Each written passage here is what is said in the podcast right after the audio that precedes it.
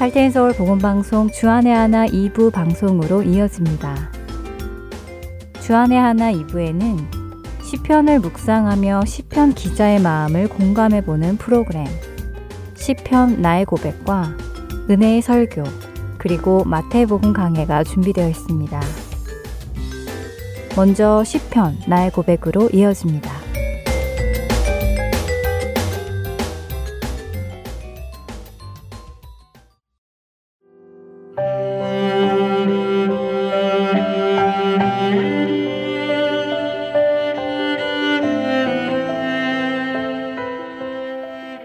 애청자 여러분 안녕하세요. 주님께 자신의 마음을 고백하는 시간.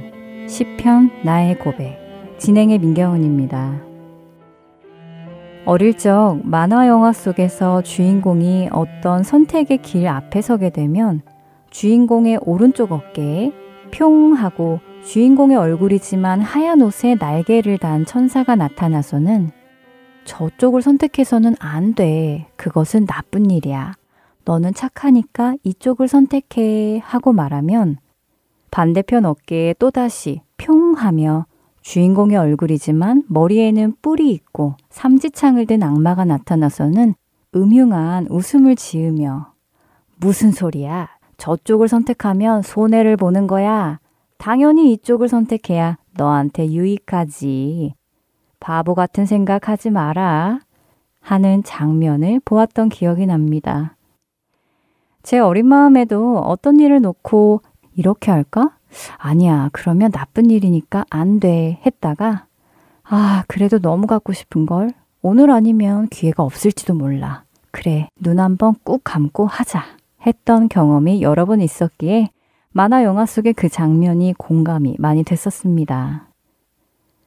성인이 되고 이제 예수님을 믿고 그리스도인으로 살아가는 저에게 종종 예전에 보았던 그 만화 영화가 생각날 때가 있습니다. 믿음으로 말씀에 순종하며 살아가야 하는 것을 알면서도 당장 눈앞에 보이는 현실들로 인해 말씀을 온전히 믿지 못하는 흔들림을 겪기도 하지요. 환경을 바라보며 아, 앞이 보이지 않아. 불안해. 아무래도 안 될 것 같아.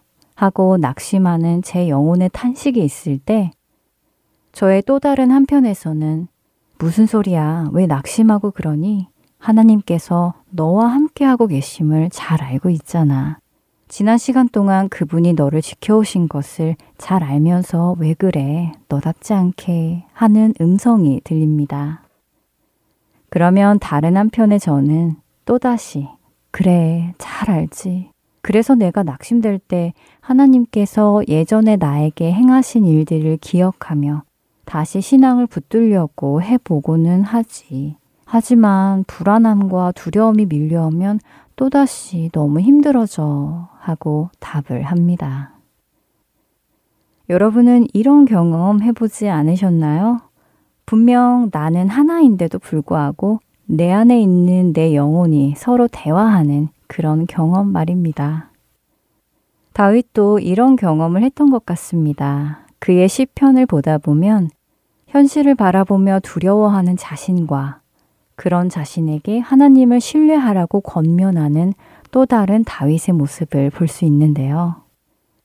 오늘 여러분과 나누려는 시편 42편에 특별히 그런 모습이 나타납니다.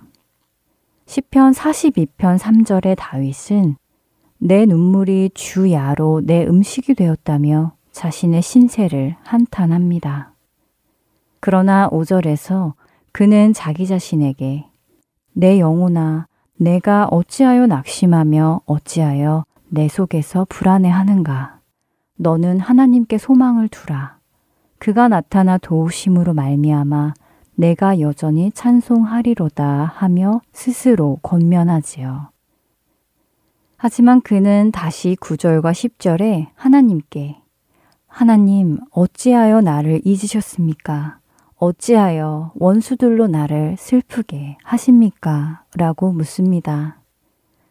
그리고 그런 자신에게 11절에서는 다시 한번 내 영혼아 내가 어찌하여 낙심하며 어찌하여 불안해하느냐 하나님께 소망을 두라고 또 스스로 충고합니다. 우리는 성경의 인물들은 흔들리지 않는 믿음을 가지고 산 것처럼 생각하지만 그들의 고백을 들어보면 그들 역시 우리처럼 어려운 상황 속에서 두려워하기도 하고 불안해하기도 하고 낙심하고 절망했던 모습을 보게 됩니다. 그러면서도 또 스스로에게 하나님을 신뢰할 것을 충고하는 모습도 보지요. 그렇습니다. 신앙의 길은 꽃길만 있지는 않습니다. 우리는 모두 힘든 시간을 지나게 됩니다. 그리고 그 힘든 시간 속에서 믿음의 갈등도 겪게 되지요. 믿음이 있는 것 같다가도 넘어지고 불안해지고 염려가 됩니다. 이래서는 안 된다는 것을 머리로는 알면서도 내 마음은 그렇지 않지요. 그러나 그럼에도 불구하고 우리는 우리 스스로에게 권면해야 합니다. 불안과 염려에 내 마음을 내어주지 말고 구원의 하나님, 그분을 바라보도록 말입니다. 혹시 지금 낙심하고 있는 분이 계십니까? 시편 기자도 낙심했습니다. 그러나 그는 자신의 마음을 주님께로 다시 돌립니다. 우리도 시편 기자의 고백처럼 어렵고 낙심될 때마다 주님을 바라보도록 자기 자신에게 권면함으로 주님으로부터 시선을 거두지 않게 되기를 바랍니다. 시편 나의 고백 오늘은 시편 42편을 읽어 드리며 마치겠습니다. 하나님이여 사슴이 시냇물을 찾기에 갈급함 같이 내 영혼이 주를 찾기에 갈급하니이다. 내 영혼이 하나님 곧 살아계시는 하나님을 갈망하나니 내가 어느 때에 나아가서 하나님의 얼굴을 배울까? 사람들이 종일 내게 하는 말이 내 하나님이 어디 있느뇨 하오니 내 눈물이 주야로 내 음식이 되었도다. 내가 전에 성의를 지키는 무리와 동행하여 기쁨과 감사의 소리를 내며 그들을 하나님의 집으로 인도하였더니 이제 이 일을 기억하고 내 마음이 상하는도다. 내 영혼아, 내가 어찌하여 낙심하며 어찌하여 내 속에서 불안해하는가? 너는 하나님께 소망을 두라. 그가 나타나 도우심으로 말미암아 내가 여전히 찬송하리로다. 내 하나님이여 내 영혼이 내 속에서 낙심이 되므로 내가 요단 땅과 헤르몬과 미살산에서 주를 기억하나이다. 주의 폭포 소리에 깊은 바다가 서로 부르며 주의 모든 파도와 물결이 나를 휩쓸었나이다. 낮에는 여호와께서 그의 인자하심을 베푸시고 밤에는 그의 찬송이 내게 있어 생명의 하나님께 기도하리로다.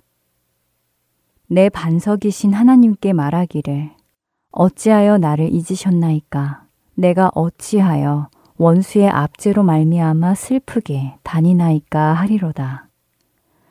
내 뼈를 찌르는 칼같이 내 대적이 나를 비방하여 늘 내게 말하기를 내 하나님이 어디 있느냐 하도다. 내 영혼아, 내가 어찌하여 낙심하며 어찌하여 내 속에서 불안해하는가? 너는 하나님께 소망을 두라. 나는 그가 나타나 도우심으로 말미암아 내 하나님을 여전히 찬송하리로다. 아멘.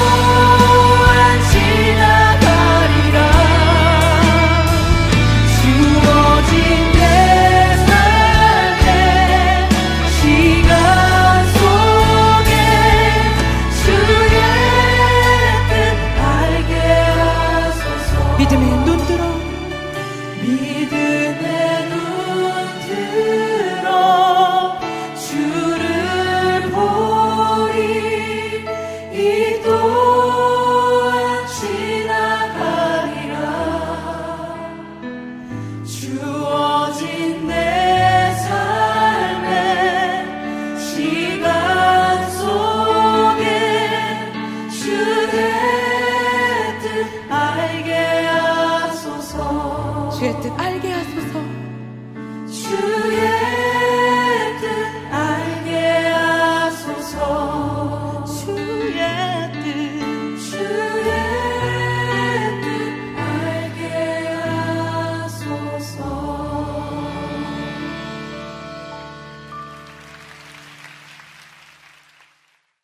이어서 설교 말씀 함께 하시겠습니다. 오늘은 고옥하는 목사님께서 골로새서 2장 6절과 7절의 말씀을 본문으로 그리스도 안에 뿌리 내린 믿음이라는 제목의 말씀 전해 주십니다. 은혜의 시간 되시길 바랍니다.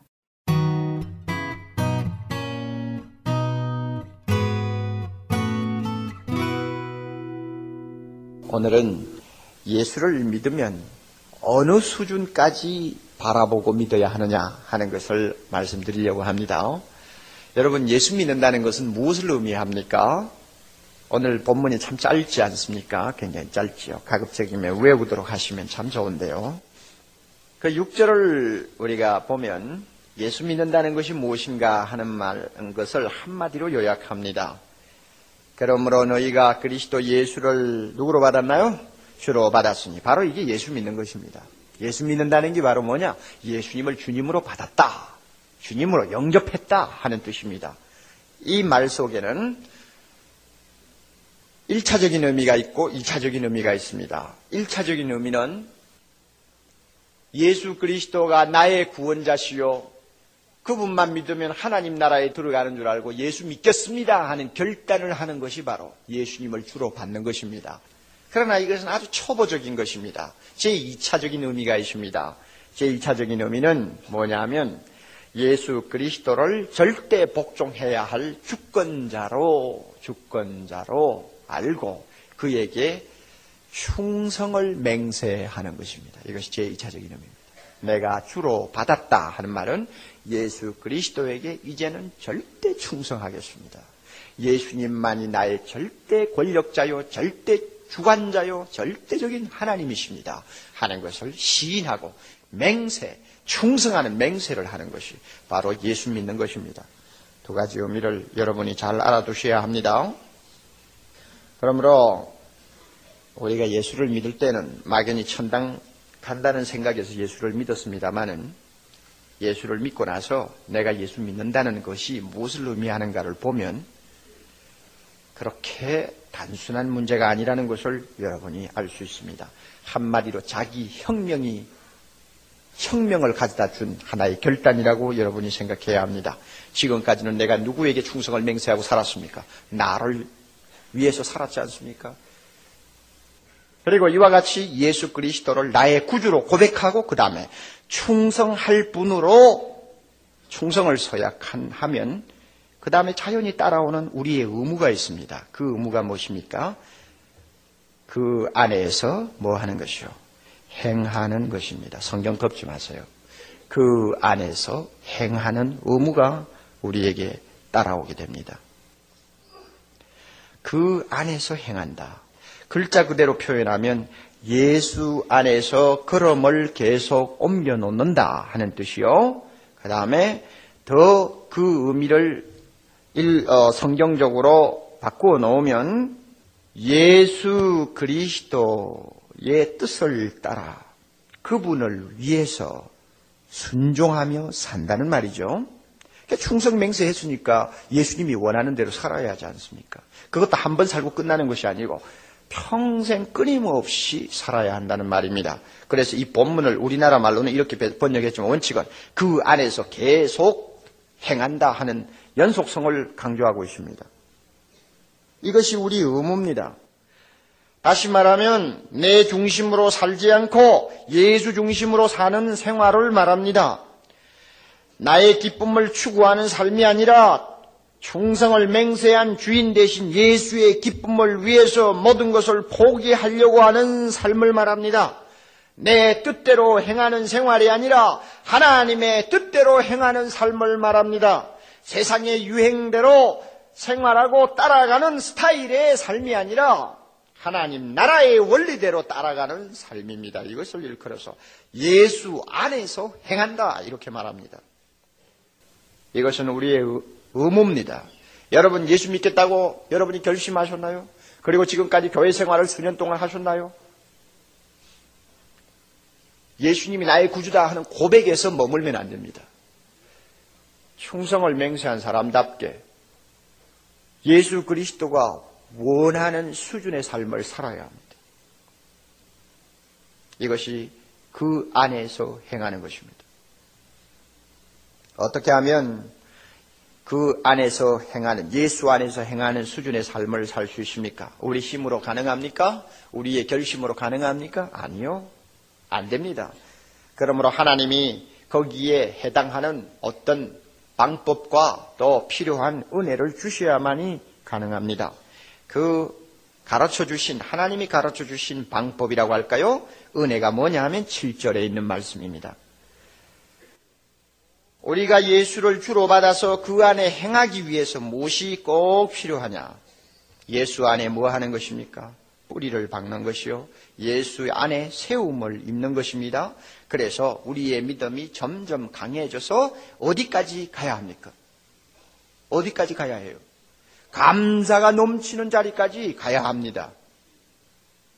그러므로 우리가 예수님에게 절대 복종하고 충성하면서 살려고 하면 예수 안에 뿌리를 박아야 합니다. 이것은 나무를 비유하는 말입니다. 나무가 쓰러지지 아니하고 계속 자라려면은 땅속 깊이 뿌리를 내려야 하지 않습니까? 마찬가지로 우리가 예수에게 절대 복종하고 충성하면서 살려면 우리가 예수 안에 뿌리를 깊이 내려야 한다는 이야기입니다.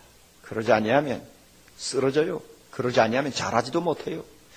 예수 안에 뿌리를 깊이 내리고 예수님이 주시는 영양분을 공급받고 예수님으로부터 생명을 이어받아야 그 다음에 쓰러지지 않고 주님이 원하는 삶, 감사가 넘치는 삶까지. 그래서 예수를 주로 모시고 예수 안에서 행하는 삶이 부담스럽거나 의무감에서 하는 것이 아니라 감사가 넘쳐서 자진해서 기쁨이 충만하여 자원해서 하는 삶을 살도록 되는 것입니다. 이걸 주님이 원하거든요. 그렇게 하기 위해서는 예수 안에 뿌리를 깊이 박아라. 나무처럼. 그 다음에 건축물의 비유를 합니다. 예수 위에 털을 닦고 집을 세우듯이 우리가 예수 위에 털을 닦아야 한다. 예수 안에 털을 닦아야 한다 하는 말입니다. 그래야만이 바람이 불어도 무너지지 않고 그 집은 바로 서 있을 수 있습니다. 한번 생각해 보세요. 예수 안에 뿌리를 내린다, 예수 안에 털을 닦는다. 무슨 뜻일까요, 사실? 이 우리가 말하기는 쉬워도 도대체 어떤 것인가 하는 것을 질문하면은 금방 대답이 나오지를 않을 수도 있습니다. 그런데 여러 가지 해석이 있을 수 있습니다만은 2절과 아, 3절 가까운 곳에 있는 말씀을 참고하는 것이 바람직합니다. 2절 앞부분은 여러분이 몰라도 괜찮아요. 뒷부분을 보세요. 하나님의 비밀인 누굽니까? 그리스도를 깨닫게 하려 함이라 하는 말씀 있죠. 예수 그리스도를 깨닫는다. 왜 깨달아야 하느냐? 그리스도 안에는 뭐가 있습니까? 지혜와 지식의 모든 보화가 감추어 있다고 했습니다. 지혜와 지식의 보화가 예수 안에 감추어 있어 보물이 있다 그 말입니다. 보물이 뭐요? 인류 역사가 시작된 이래로 모든 인간이 가장 찾아서 헤매던 대상 아닙니까? 보화, 보물, 지혜 이거 위해서 얼마나 많은 사람들이 생명 걸고 싸웠고 생명 걸고 노력했습니까? 인류가 가장 원하는 것 이것이 누구에게 있느냐? 예수 안에 있다 그 말입니다. 그러므로 예수를 깨닫기만 하면 예수 안에 있는 모든 보화와 지혜가 내 것이 됩니다. 예수를 깨닫기만 하면 이 말은 안다는 말하고도 통합니다. 성경에는 깨닫는데 안다는 말이 같이 통합니다. 예수를 알기만 하면 예수 안에 있는 모든 보화가 내 것이 됩니다. 그럴 때 그 사람이 얼마나 행복해질까요? 얼마나 행복할까? 따라서 뿌리를 내린다. 예수 안에 뿌리를 내린다는 말은 예수를 안다는 말이요. 예수를 깊이 깨닫는다는 말과 통합니다. 그렇게 보시는 게 제일 안전합니다. 우리가 예수 안에 뿌리를 깊이 내리고 예수님으로부터 모든 것을 받아들이고 모든 것을 공급받는다면 그건 예수를 안다는 말이요. 예수를 교제한다는 말이요. 예수와 함께 깊은 관계를 맺는다는 이야기입니다. 그렇게만 되면 우리의 믿음은 점점 자랍니다. 예수를 아는 것만큼 우리 믿음은 자랍니다. 예수를 아는 것만큼 우리는 감사가 넘치는 사람이 됩니다. 예수를 모르는 것만큼 우리의 믿음은 약합니다. 그러니까 믿음이 좋다 나쁘다는 예수님을 안다 모른다를 이야기하는 것과 같습니다. 우리가 예수를 안다 안다 하는 말을 합니다마는 꼭 하나 여러분이 기억을 해 두세요. 예수를 믿게, 믿는다는 말하고 안다는 말하고는 좀 구별을 하셔야 됩니다. 대각성 전도 집회를 통해서 아니면 전도를 받아서 나 예수 믿겠습니다. 결단하지 않습니까? 그러면 그 결단은 예수를 발견했다는 의미지 예수를 안다고 말하기는 좀 곤란합니다. 내가 아는 거 얼마나 아는 거예요? 이것만큼 아는 거예요. 예수님이 나를 위해 십자가에 죽으셨다. 그거 아는 정도고 예수님이 나의 구원자 되셨다는 그거 아는 정도 아닙니까? 그러니까 그건 발견이죠. 첫 발견이요. 그러나 예수라는 인격을 안다고 말할 때는 건 문제가 있습니다. 뭘 안다는 말이요? 교회 다니시는 분들 보면은 그저 몇 년 다니면서 대충 그저 듣고 어느 정도 좀 설교를 통해서 배운 것을 가지고 예수 다 아는 것처럼 이야기를 하시는데 이것은 좀 지나치고 사실은 좀 부끄러운 이야기입니다. 예수를 우리가 얼마나 압니까?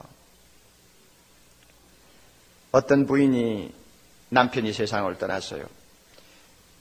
남편의 유해 앞에서 눈물을 흘리던 부인이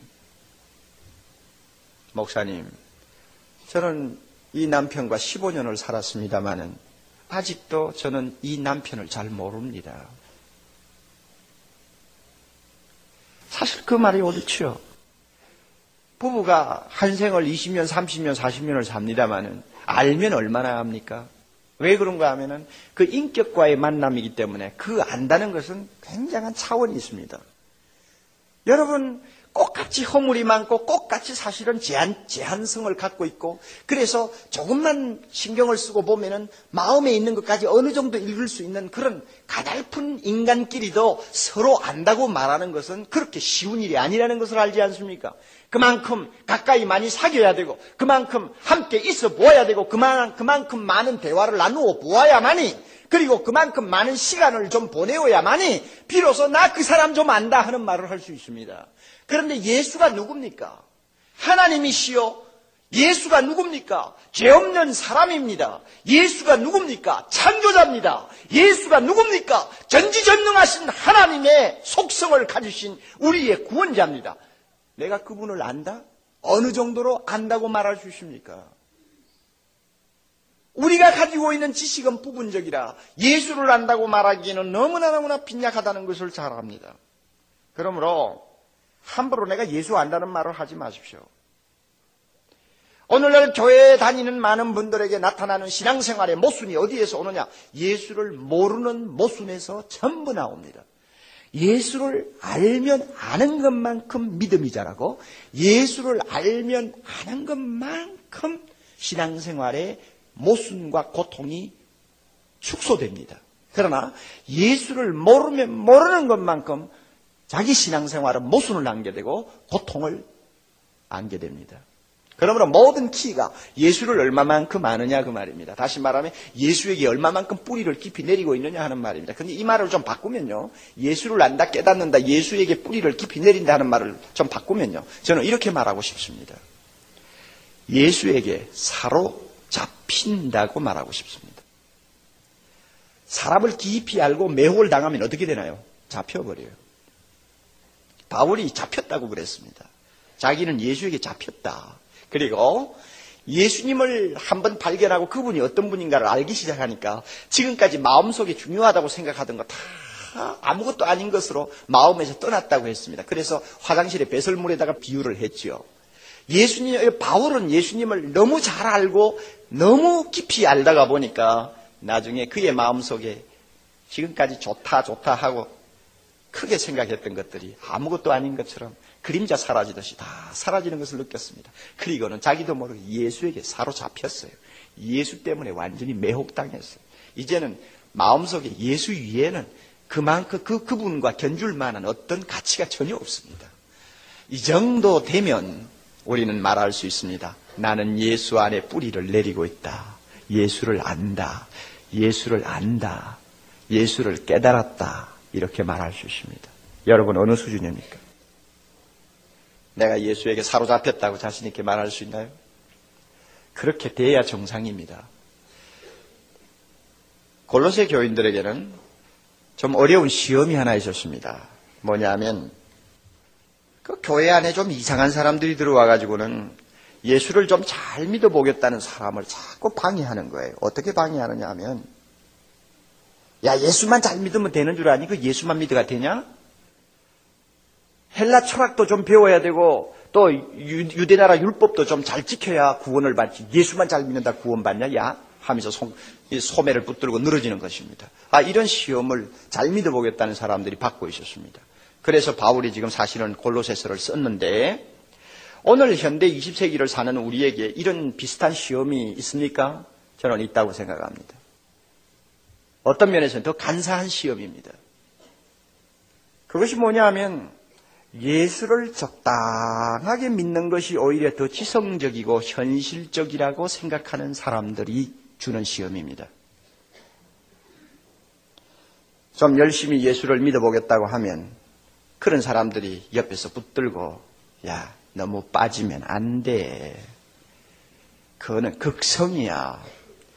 미쳤어. 여러분 그런 표현 쓰죠? 빠졌어. 극성이야. 미쳤어. 그래서 그렇게 좀 믿어보려고 열심을 내는 사람을 붙들고 말립니다. 이런 사람들은 자기가 굉장히 중용을 잘 지켜서 균형을 잃지 않고 신앙생활을 하는 지성인으로 또 현대인으로 자부를 합니다. 이런 분들은 주일날 예배는 출석을 잘 하십니다. 왜냐하면 한 번 교회 다니겠다 결심했으면 절대 빈말을 남기지 않는다는 고집이 있기 때문에 출석은 잘합니다. 그러니까 예배 출석 잘하는 것도 결국 자기의 프라이드를 위해서 잘하는 거죠. 그리고 집에 가면 성경 찬송 꽂아 놓습니다. 또 사회생활 하시다가 필요하면 자기가 교회를 다닌다는 신분을 밝힙니다. 다 좋은데, 그러나 자기 마음속에 분명한 선이 있습니다. 빠져서는 안 된다. 한 선이 있습니다. 그럼 자기만 그러면 좋겠는데, 열심히 믿겠다고 하는 사람을 붙들고 같이 늘어집니다. 너무 빠지면 안 된다고 생각합니다. 그리고 강요합니다. 무서운 시험입니다. 이런 분들은요, 기도를 할 때 예수님처럼 절대 기도는 못하는 분입니다. 예수님은 아버지 뜻대로 하옵시고 내 뜻대로 마옵소서 하는 기도했는데 적당주의자들은 어떻게 기도합니까?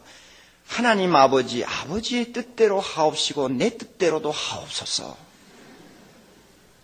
여러분, 바로 이런 사람입니다.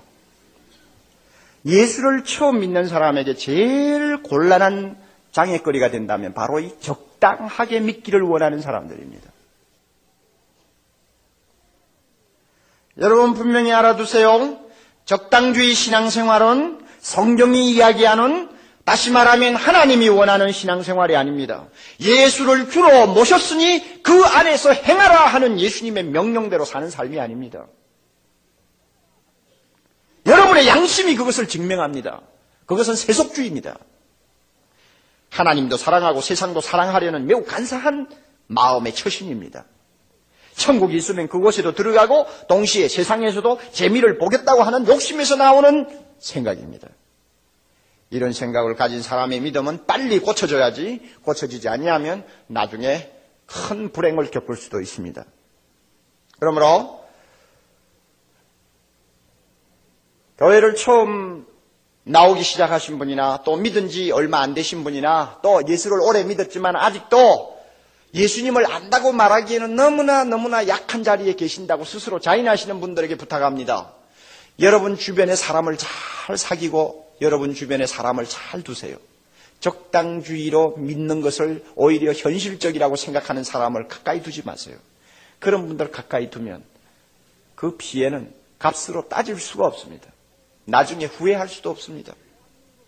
후회해봐야 소용도 없어요. 오늘 대한민국 교회가 왜 사회로부터 비난을 받습니까? 예수를 너무 잘 믿어서 비난받습니까, 여러분? 오늘날 교회 안에 왜 고통스러운 문제들이 많이 일어납니까? 예수를 덜 믿어, 잘 믿어서 고통스러운 문제가 일어납니까? 적당하게 믿으려고 하는 사람들 때문에 교회가 오늘날 멍이 들고 근본적인 정신을 다 상실하고 껍데기만 남아가는 현실을 여러분이 보셔야 합니다.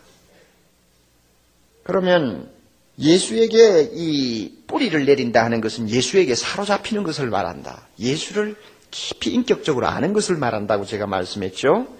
그러면 어떻게 해야 이와 같은 은혜를 받을 수 있습니까? 어떻게 해야? 7절 중간에 아주 짧은 말입니다만은 중요한 키가 되는 말씀 하나 있습니다.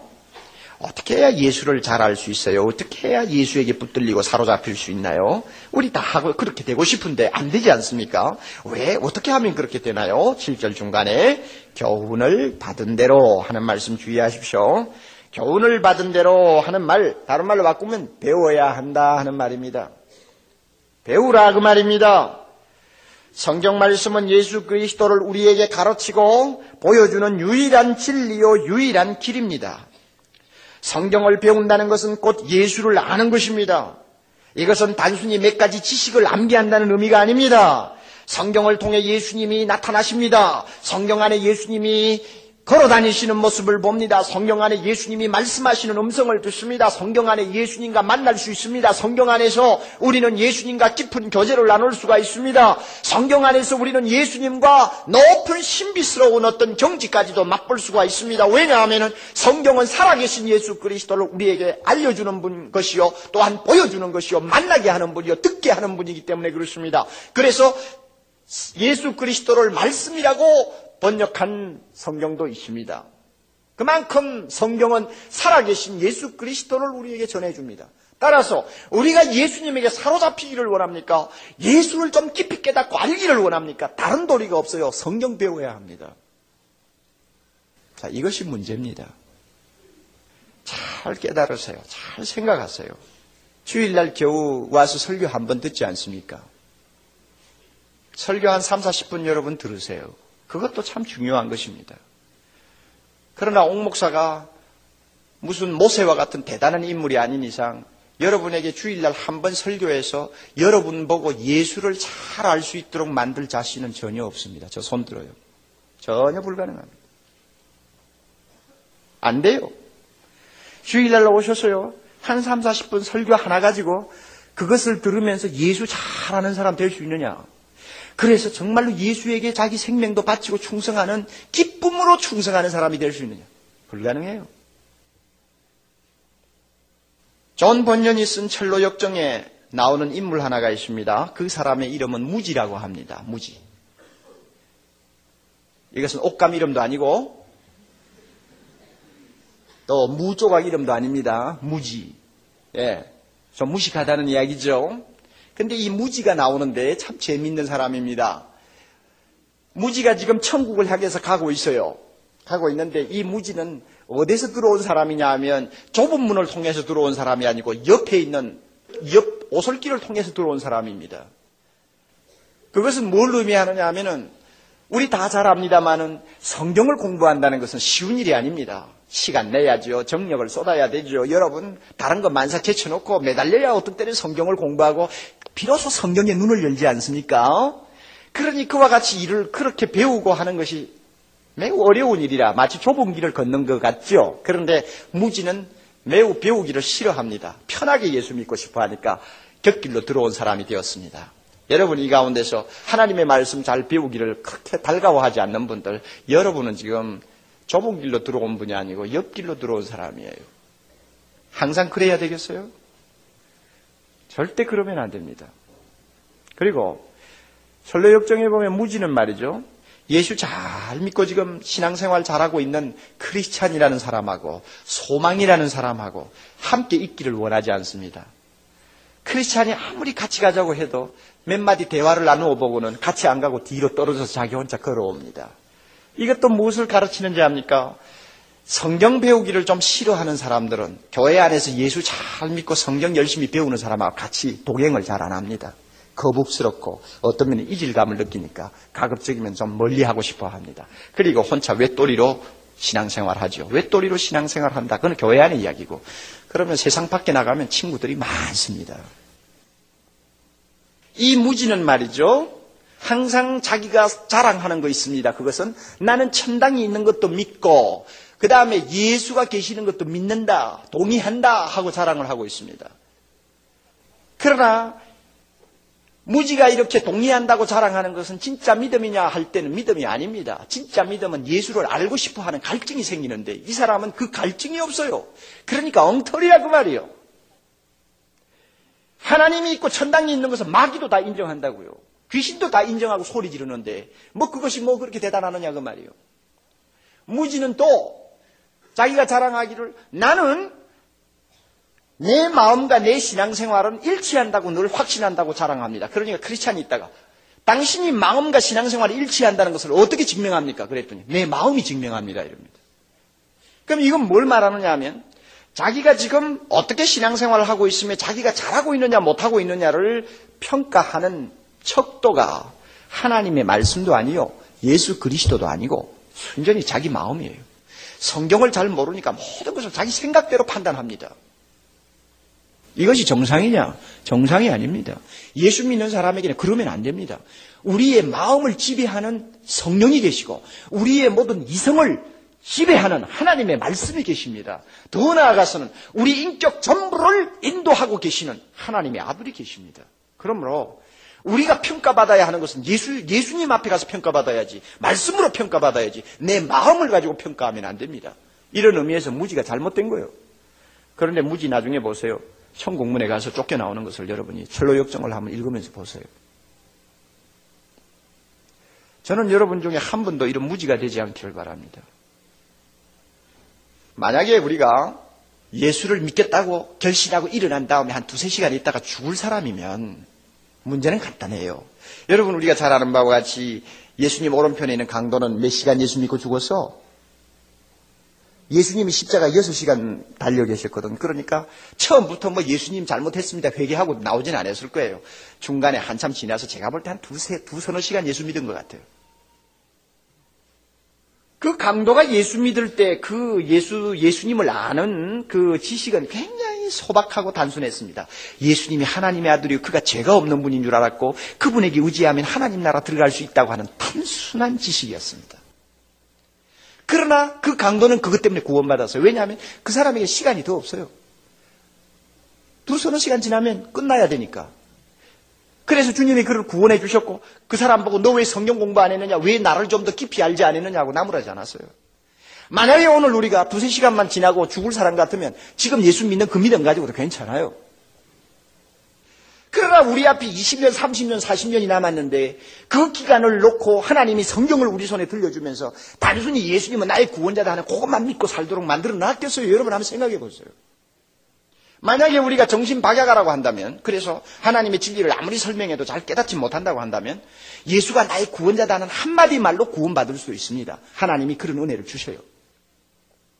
얼마 전에 스코틀랜드에서 일어난 일이죠. 그 스코틀랜드에 고아원이 있는데 그 고아원에는 정신 박약한 아이들을 전부 다 수용하는 곳입니다. 그리고 그곳에서 아이들에게 성경을 가르치는데 뭘 뭐 알아들어야 제대로 가르치지. 그러니까 지능이 낮아가지고 못 알아들으니까 성경 이야기를 율동을 가지고 노래를 어, 통해서 가르쳐 주려고 노력을 합니다. 그 어, 중에 하나가 이런 거예요. 삼일체 성부 성자 성령 하나님을 가르치면서 이렇게 가르쳐요. 한 분 안에 세 분이 있고 세 분 안에 한 분 있다. 그러면서 애들이 뭐 이러는 거예요. 한 분 안에 세 분 있고 세 분 안에 한 분 이렇게 이렇게 하는 거예요. 그리고 그 다음에 또 그 세 분 중에 가운데 있는 분이 나를 위해 죽으셨다 할 때는 이렇게 손을 잡게 만들었어요. 애들이 지능이 낮으니까 그렇게 해서라도 성부 성자 성령 중에 성자가 나를 위해 죽으셔서 나의 구원자가 되셨다는 걸 가르치려고 노력한 것입니다. 아니 이렇게 뭐 이렇게 하다가 뭐 이러면서 애들이 이제 율동을 하는 거죠. 그런데 그 아이들 중에 어, 박약 정신 박약에다가 기까지 먹은 애가 있습니다. 그런데 그 애가 따라 하긴 해요. 하는데 저 애가 과연 알고 하는지 무엇을 조금이라도 깨달았는지 뭐 전혀 아는 사람이 없습니다. 그런데 어느 날 저녁에 그 고아원에 화재가 났습니다. 불을 끄고 나서 조사를 해봤더니 그 기먹은 아이가 실식을 해서 죽어 있는데 어떻게 하고 죽어 있느냐 하면 이렇게 하고 죽어 있다 이렇게 이게 뭘 의미할까? 그 아이는 뭔가 하나는 잡았다 그 말이에요. 셋 중에 요, 요것만 잡으면 구원받는다는 뭐 아연한 어떤 지식을 그가 얻은 것입니다. 그러니까 자기 생명이 위급해지자 자기도 모르게 이걸 잡았다고 말이에요. 만약에 우리가 정신 박약하라고 한다면 이렇게 하고도 천당 들어갈 수 있어요. 그러나 여러분, 저나 여러분이나 아니 저나 여러분이나 정신 박약합니까? 그래서 이래가지고 갈 거예요 정말? 이거는 안 되는 것입니다.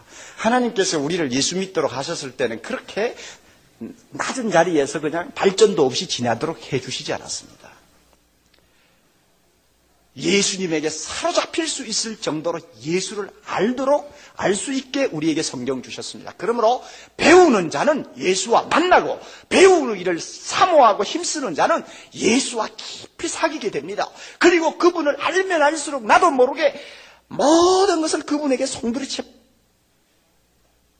드리고 싶은 생각이 듭니다. 그리고 내 마음속에 그분 하나만 생각하면 감격하고 감사하고 그분 하나만 생각하면 어떤 환경에서도 찬송할 수 있는 사람이 되어버립니다.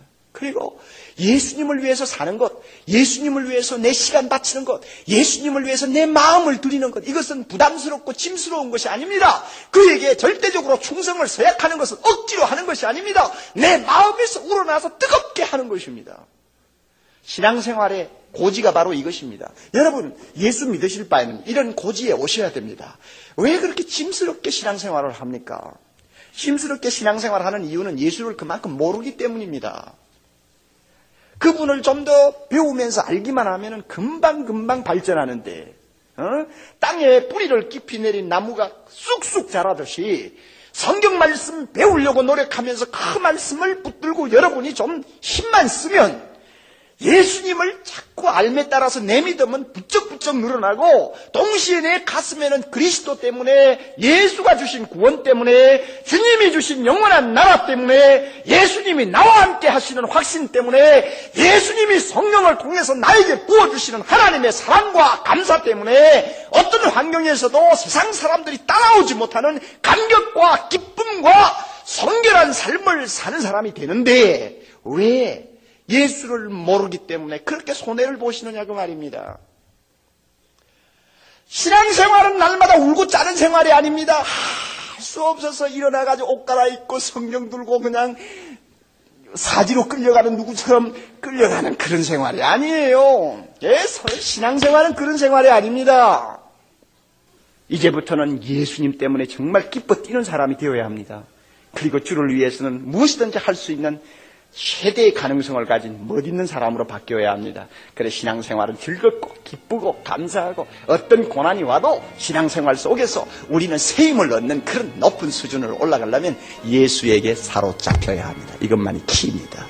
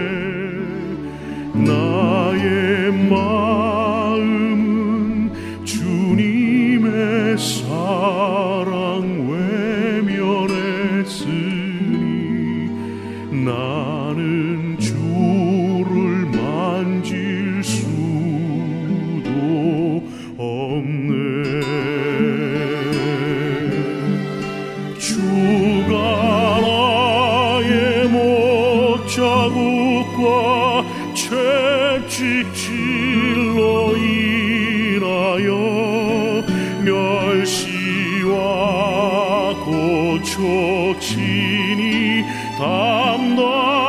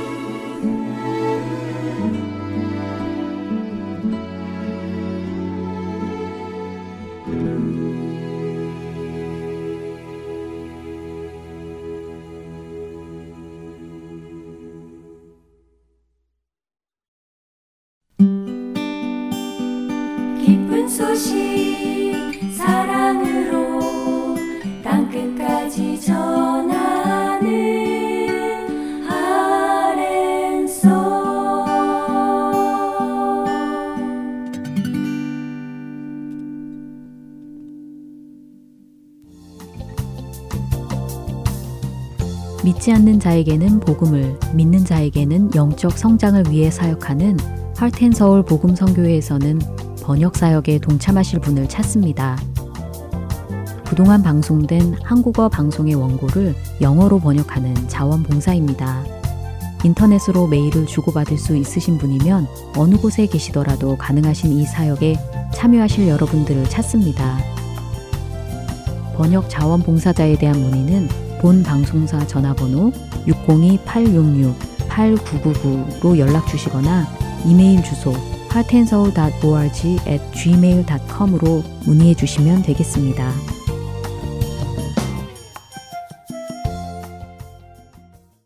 계속해서 마태복음 강해 보내드립니다.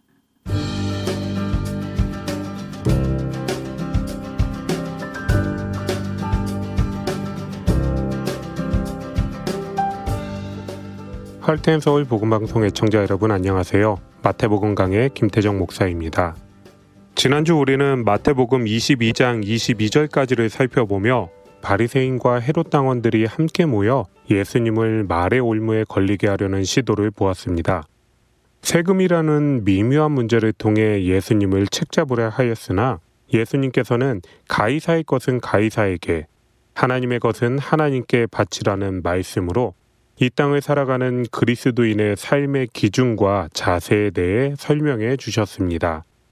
그리고 오늘 살펴볼 23절부터의 본문에서는 사두개인들이 예수님을 찾아오는 내용이 등장합니다. 부활이 없다고 하며 오직 모세 오경만을 인정하는 사두개인, 반대로 구약의 모든 내용뿐 아니라 장로들의 유정까지도 만들어 지켜나가는 바리새인.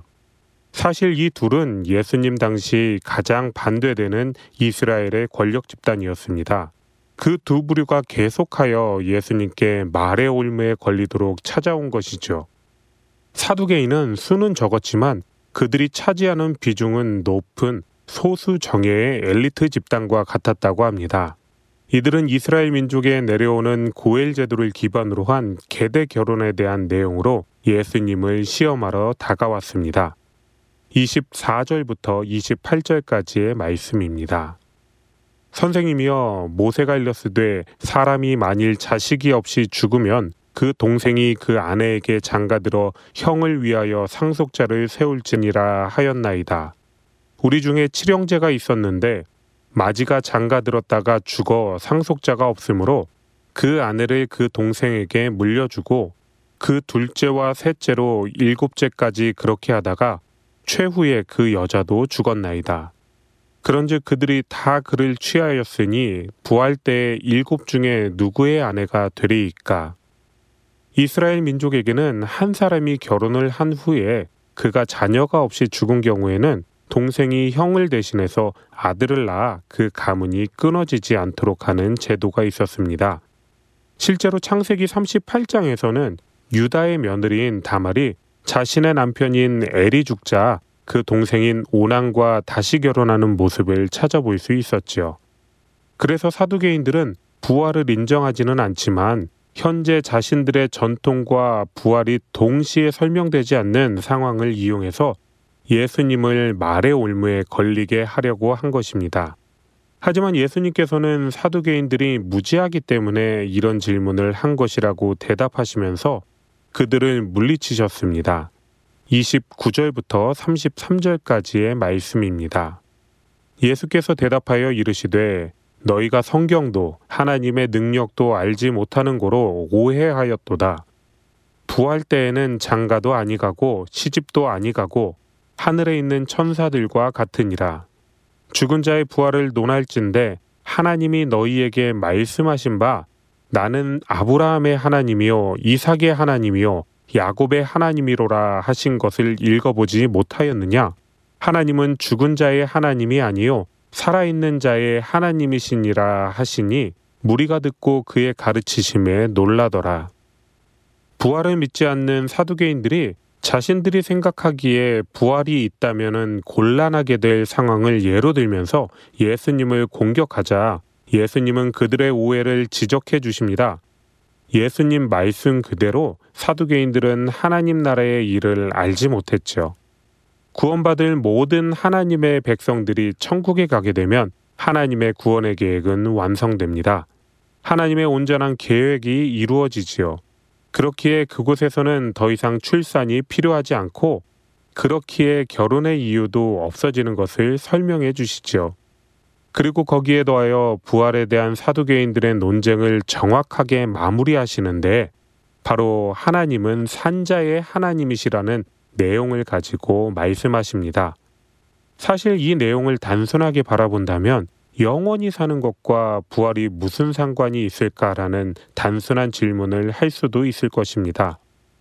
하지만 우리가 온전히 사는 것은 하나님께서 처음 만드신 대로 영혼뿐 아니라 육신이 함께 사는 것이기 때문에 육신의 부활은 반드시 일어나야 하는 일입니다. 사두개인들은 이미 말씀드린 것처럼 모세 오경만을 하나님의 말씀으로 인정했습니다. 그러한 그들에게 예수님께서는 본문 32절에서 모세 오경인 출애굽기 3장 15절의 말씀을 인용하셔서 부활에 대한 이야기를 풀어나가십니다. 출애굽기 3장 15절은 하나님께서 모세에게 떨기나무 가운데로부터 나오는 불꽃을 통해 나타나셨을 때 자신이 누구이신지를 말씀하시는 내용입니다. 하나님께서는 이스라엘을 애굽으로부터 구원하시기 위해 모세를 부르셨고 하나님의 이름을 묻는 모세에게 너의 조상의 하나님 여호와 곧 아브라함의 하나님, 이삭의 하나님, 야곱의 하나님께서 나를 너희에게 보내셨다 하라고 이스라엘 백성들에게 말하라고 하십니다. 그런데 여기에서 우리가 주목해야 할 것은 하나님께서는 자신을 하나님이라고 말씀하셨다는 사실입니다. 하나님을 지칭하는 단어에는 다양한 말들이 있지만 하나님께서 자신을 하나님이라는 단어를 사용하여 말씀하실 때에는 시간을 뛰어넘는 영원함을 함께 의미한다고 합니다. 그래서 아브라함과 이삭과 야곱의 하나님이었던 이 아닌 그때도 지금도 그리고 앞으로도 영원히 그들의 하나님이시라는 것을 이 말씀에서 나타내신 것이고 아브라함과 이삭과 야곱의 육신은 이미 죽었지만 하나님께서 그들과 영원히 함께 하신다는 말씀은 그들 또한 육신의 죽음으로 끝이 아니라 영원한 삶을 누리게 된다는 증거를 보여주신 것입니다. 이렇게 그들이 유일하게 인정하던 모세 오경의 말씀을 통해 그들이 부인하던 부활과 영생을 증명하신 예수님의 말씀에 그들은 놀랄 수밖에 없었습니다. 그리고 이러한 예수님의 놀라운 말씀에 바리새인들이 다시 예수님을 찾아옵니다. 34절부터 40절의 말씀입니다. 예수께서 사두개인들로 대답할 수 없게 하셨다함을 바리새인들이 듣고 모였는데 그 중에 한 율법사가 예수를 시험하여 묻되 선생님 율법 중에서 어느 계명이 크니이까 예수께서 이르시되 내 마음을 다하고 목숨을 다하고 뜻을 다하여 주 너의 하나님을 사랑하라 하셨으니 이것이 크고 첫째 되는 계명이요 둘째도 그와 같으니 내 이웃을 내 자신같이 사랑하라 하셨으니 이 두 계명이 온 율법과 선지자의 강령이니라. 같은 내용을 기록하고 있는 누가복음 20장 39절에는 서기관 중 어떤 이들이 말하되 선생님 잘 말씀하셨나이다 하니라고 기록되어 있습니다. 그런데 여기서 말한 이들은 바리스파 서기관들일 가능성이 높다고 합니다. 사실 바리새인들이 예수님을 기뻐하며 찾아왔다는 것은 매우 이상한 이야기지만 이전에 바리새인과 헤롯 당이 예수님을 시험하여 패했던 것 때문에 자칫 반대파인 사두개인들에게 힘이 실어질 뻔했던 일을 생각해 본다면 사두개인 역시 예수님의 실수를 잡아내지 못한 이 일은 그들에게는 분명히 유익한 일이 되었습니다. 더욱이 사두개인들의 질문은 바리새인들이 따르는 교리에 대한 동일한 문제가 되었기 때문에 이 문제를 말씀으로 풀어내신 예수님의 승리에 바리새인들이 더욱 기뻐한 것으로 보입니다. 하지만 그들은 그것으로 만족하지 않고 다시 한번 예수님을 시험하며 가장 큰 계명이 무엇인지를 묻습니다. 여기서 가장 큰 계명이란 가장 중요한 계명이 무엇인지를 묻는 것이며 그 질문에 예수님께서는 하나님을 사랑하는 것과 이웃을 사랑하는 것이 가장 중요한 계명이라고 대답하십니다. 사실 예수님께서 말씀하신 하나님을 사랑하고 이웃을 사랑하는 이 두 가지 계명은 다른 것이 아닙니다. 모든 글에는 주제가 있고 그 주제를 잘 나타내기 위해 이야기가 진행됩니다. 매주 진행되는 목사님들의 설교도 그리고 지금 진행하고 있는 이 방송도 몇 가지의 주제를 가지고 보고 듣는 사람들이 보다 잘 이해할 수 있도록 가지에 살을 붙여서 이야기를 만들어 갑니다. 마찬가지로 이스라엘의 율법과 장로들의 전통은 모세가 하나님께 받은 이 십계명을 중심으로 이루어져 있습니다. 그리고 십계명 중에서 첫 번째로부터 네 번째까지의 계명의 중심은 하나님을 사랑하는 것을 주제로 다섯 번째부터 열 번째까지의 계명은 이웃을 사랑하는 것을 중심으로 구성이 되어 있습니다. 그리고 이 열 가지 계명을 어떻게 더욱 잘 지킬 수 있는지에 대한 방법들이 나머지의 율법과 장로들의 전통인 것입니다. 그러하기에 이 두 가지 계명이 가장 중요한 것이 되는 것이죠. 그런데 예수님께서는 39절에서 둘째도 그와 같으니라고 말씀하시며 이 첫 번째 계명과 두 번째 계명이 다른 것이 아니라고 말씀하십니다. 하나님을 온전히 사랑한다면 하나님께서 사랑하시는 한 영혼을 사랑하지 않을 수 없습니다. 그래서 이 두 계명은 그 원인과 결과로 나타나는 같은 계명인 것이며 예수님께서는 이 두 계명을 온 율법과 선지자의 강령, 즉 그들이 전부로 믿고 있던 하나님의 말씀이라고 단언하신 것입니다. 이 말씀은 분명 그들이 생명처럼 지키고 있던 그 말씀을 지키는 것은 하나님과의 관계로 끝나는 것이 아니라 하나님의 백성이 이 땅을 살아갈 때에 이웃을 향한 사랑과 헌신으로 표현되어야 한다고 말씀하시는 것입니다. 하나님께 드릴 것이라고 하면 부모를 섬기지 않아도 된다던 그들의 전통인 고르반도 안식일을 지킨다며 이웃의 어려움을 외면하던 모습도 하나님께서 기뻐하시는 모습이 아니라고 말씀하시는 것입니다. 그리고 이번에는 오히려 예수님께서 그들에게 질문하시며 이 논쟁을 끝마치십니다. 오늘의 본문 22장에만도 예수님을 향한 세 번의 도전이 있었습니다. 예수님에 대한 시험과 도전은 이 장뿐만 아니라 예수님의 사형 내내 있었던 일이었습니다. 하지만 예수님은 이 마지막 질문을 통해 더 이상 말씀에 대한 이해를 가지고 시험하지 못하도록 분명히 하셨습니다. 41절에서 46절까지의 말씀입니다. 바리새인들이 모였을 때 예수께서 그들에게 물으시되 너희는 그리스도에 대하여 어떻게 생각하느냐 누구의 자손이냐 대답하되 다윗의 자손이니이다. 이르시되 그러면 다윗이 성령에 감동되어 어찌 그리스도를 주라 칭하여 말하되 주께서 내 주께 이르시되 내가 내 원수를 내 발 아래에 둘 때까지 내 우편에 앉아 있으라 하셨도다 하였느냐 다윗이 그리스도를 주라 칭하였은즉 어찌 그의 자손이 되겠느냐 하시니 한마디도 능히 대답하는 자가 없고 그날부터 감히 그에게 묻는 자도 없더라. 예수님께서는 모인 이들을 향해 그리스도의 존재에 대해서 물으십니다. 예수님께 무슨 권리로 말씀을 가르치시는지 시비를 걸던 그들에게 그럼 너희들이 생각하는 그리스도는 어떤 존재이며 얼마나 그에 대해 잘 알고 있냐고 물으시는 것과 같습니다. 정말로 그리스도에 대해 알고는 있는지 시시비비를 따지려면 정확한 지식과 수준으로 물어보라고 말씀하시는 것 같습니다. 예수님께서 그리스도가 누구인지 물어보시는 질문에 대해 그리스도는 다윗의 자손이라고 그들은 대답했고 예수님께서는 시편 110편의 내용을 인용하셔서 그들의 무지함을 깨닫게 하십니다. 예수님은 다윗이 성령의 감동으로 그리스도를 주라고 고백했다는 사실을 주목하시면서 다윗의 자손인 그리스도에게 어떻게 다윗이 다시 주라고 고백할 수 있냐고 반문하셨습니다. 항상 예수님을 공격하던 이들은 예수님의 신성에 대한 문제에 반기를 들었습니다.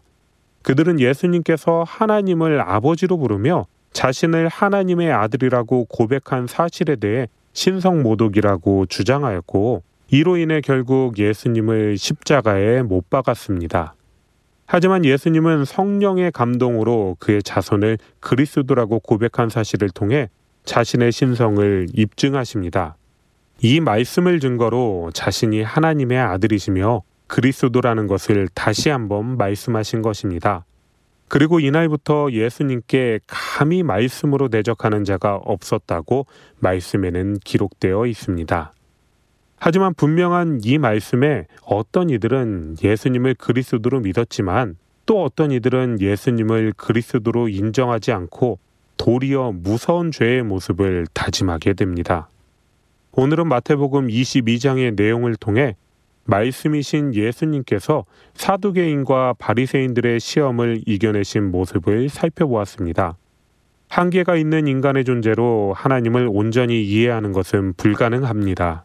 그저 하나님께서 허락하시는 바에 따라 성경에 기록된 말씀과 성령님의 역사하심에 따라 그분을 조금씩 알아갈 뿐입니다. 하나님을 더욱 사랑하기 위해 우리는 하나님을 더욱 알아가야 합니다. 그분의 사랑과 희생을 알아가고 기억하며 살아갈 때에 우리의 삶은 이웃을 향한 사랑과 희생으로 더욱 변화하고 나타날 것입니다. 그러한 은혜의 삶을 고대하고 기도하는 한 주가 되시길 소원하며 마태복음 강해 마치겠습니다.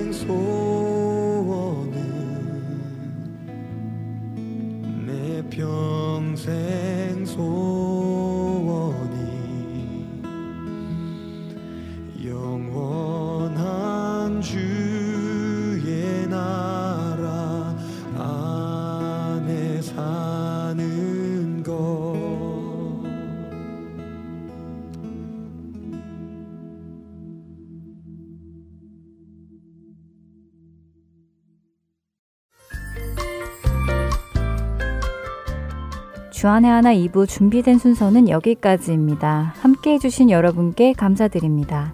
다음 시간에 뵙겠습니다. 안녕히 계십시오.